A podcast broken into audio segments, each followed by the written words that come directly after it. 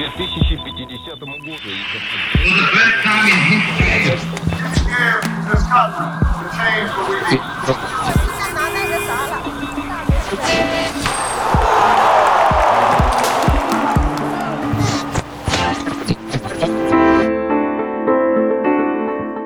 Ciao, io sono Stella e questo è un nuovo episodio di Oggi nella Storia. Come sempre, sentirai gli eventi di oggi due volte. quindi non preoccuparti se non riesci a capire tutto al primo ascolto. Capirai meglio la seconda volta. Bene, iniziamo. Che cosa è successo oggi nella storia?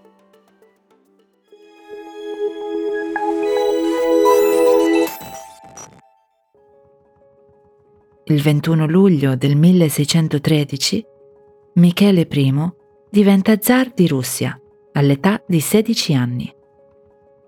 È l'inizio della dinastia Romanov, che governa fino al 1917.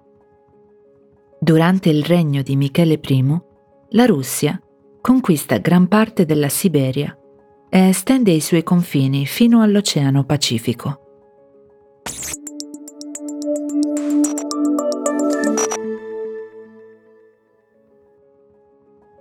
Lo stesso giorno, nel 1954, durante la conferenza di Ginevra, il Vietnam viene diviso in due parti. Da quel momento il nord è governato dal Viet Minh, l'organizzazione guidata da Ho Chi Minh, mentre il sud ha un governo anticomunista. Questa separazione doveva essere solo temporanea, ma è stato il primo passo verso la guerra del Vietnam.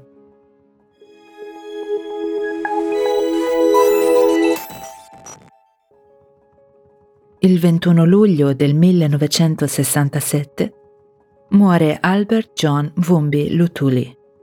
Per otto anni è stato presidente generale del partito Congresso Nazionale Africano.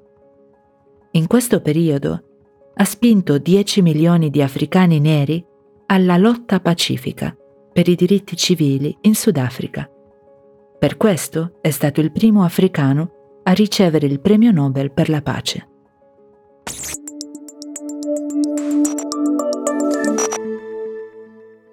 E ora ascoltiamo di nuovo. Questa volta concentrati sul senso delle parole e delle frasi.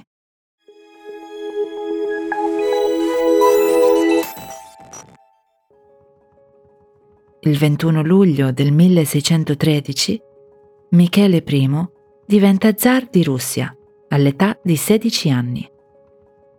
È l'inizio della dinastia Romanov, che governa fino al 1917. Durante il regno di Michele I, la Russia conquista gran parte della Siberia e estende i suoi confini fino all'Oceano Pacifico.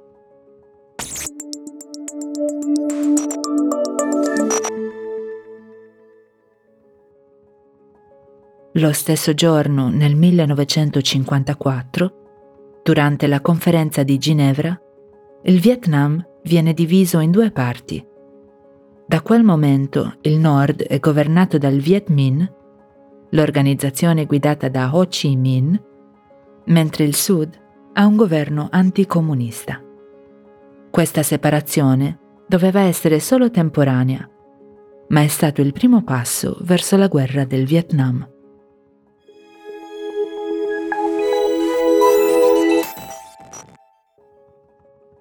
Il 21 luglio del 1967 muore Albert John Wumbi Lutuli.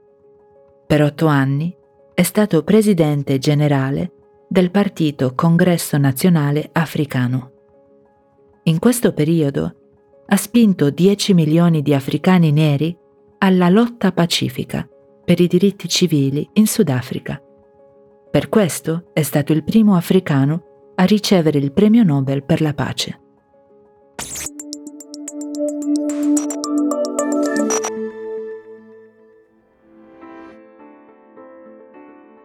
Quali parole hai notato oggi? Probabilmente hai già sentito la parola dinastia. Si riferisce a una serie di capi politici della stessa famiglia. Il verbo conquistare, invece, si usa molto quando si parla di storia. Significa ottenere qualcosa con la forza, come ad esempio un paese. Un'altra parola interessante è estendere. In pratica vuol dire rendere qualcosa più grande. Quindi la Russia ha conquistato la Siberia e così ha esteso, cioè reso più grandi, i suoi confini fino all'Oceano Pacifico. Infine, sai cos'è una lotta pacifica? Forse riesci a capire il senso pensando alle due parole singolarmente. Si tratta di una lotta, una battaglia per ottenere qualcosa, ma senza violenza, quindi pacifica.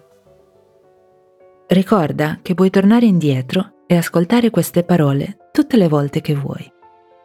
Per oggi è tutto.